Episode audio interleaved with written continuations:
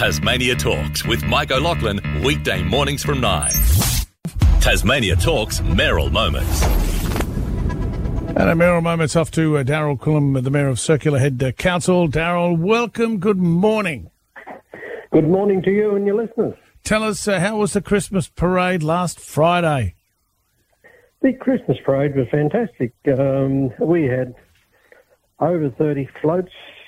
We probably had the most floats we've ever had uh, for a Christmas parade, which was fantastic. I know Burnie had to cancel theirs because of lack of floats, and uh, but we didn't have any issues at all, and it was a peaceful, good community spirit, and uh, we had to obviously do all the COVID things, which we did, but it was just a really good evening, and everybody enjoyed themselves, and the weather was wonderful. Great for the kids, isn't it? Oh, it's great for the kids and families, and Oh, I love it. Because people haven't been able to get out as families, and there hasn't been many events on, I think everybody was just really relieved to, uh, to be able to go to something. I think so too. And uh, look, it's we need that kind of uh, spirit at the moment, a little bit of uplifting. Um, Daryl, tell us about the Twilight on the Duck coming up in January. Yeah, Twilight on the Duck obviously didn't happen last year Yeah. because of COVID, but uh, we've had it for a number of years now, and we get a, a lot of people uh, at this event. This is going to have to be an event where people wear masks, unfortunately, because we'll get over a thousand people. Um, and but it's just a really good Australia Day event where we have live music, we have um, uh, things for the kids to do, and it's just a really good, relaxing event that um, has been really well patronised for a number of years, and Now- so we want to do it again this year. Now, explain to those who have no idea what Twilight on the Duck is. Twilight on the Duck is right on the Duck River, and so that's where the duck come from. Yep. Um, and it's a, we obviously have duck races there, and uh, the road running and cycling events, and it's all con- uh, finishes off with a, um, a fireworks display, which is uh, always fantastic and appreciated by everybody. So um, doesn't start till later in the afternoon, um, around three, four o'clock, and finishes around nine thirty. And so just a really good event for um, people to relax and enjoy. And looking good uh, this time. Of the, everything's so green and lush. It looks so beautiful at this time of the year. Does. Considering a couple of years ago, That's right, exactly. it looks beautiful. Tell us, um, concerned over some issues in regard to safety over Christmas. You want to push that a little bit. Yeah, well, I've, you know, we've got the Arthur Pieman area where we have a lot of people straight after Christmas go and uh, spend a few weeks there, Mm. um, and they use ATVs and uh, vehicles and whatever. And but uh, generally, there's just a lot more traffic on the road at uh, Christmas as well. And and I just think we um, we want everybody to have a, a great Christmas and a great break, but we want everybody to come back healthy and fit, ready for. Uh, 2022, and so just put a call out there just to be mindful of others, careful.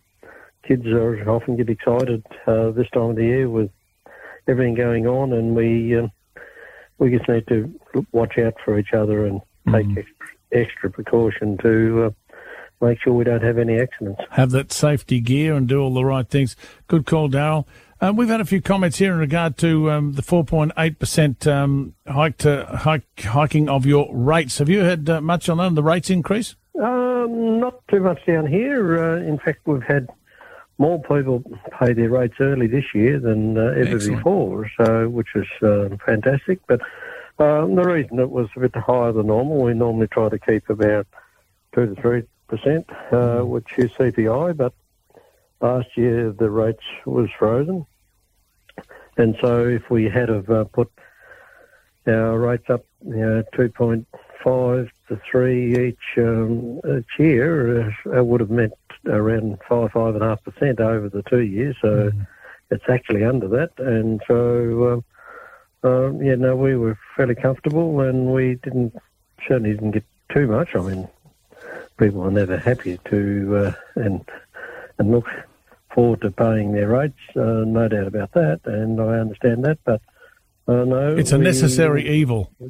that is a necessary evil, and people, if they want the services that we provide, um, obviously they have to be paid for, and so we believe it was a responsible budget.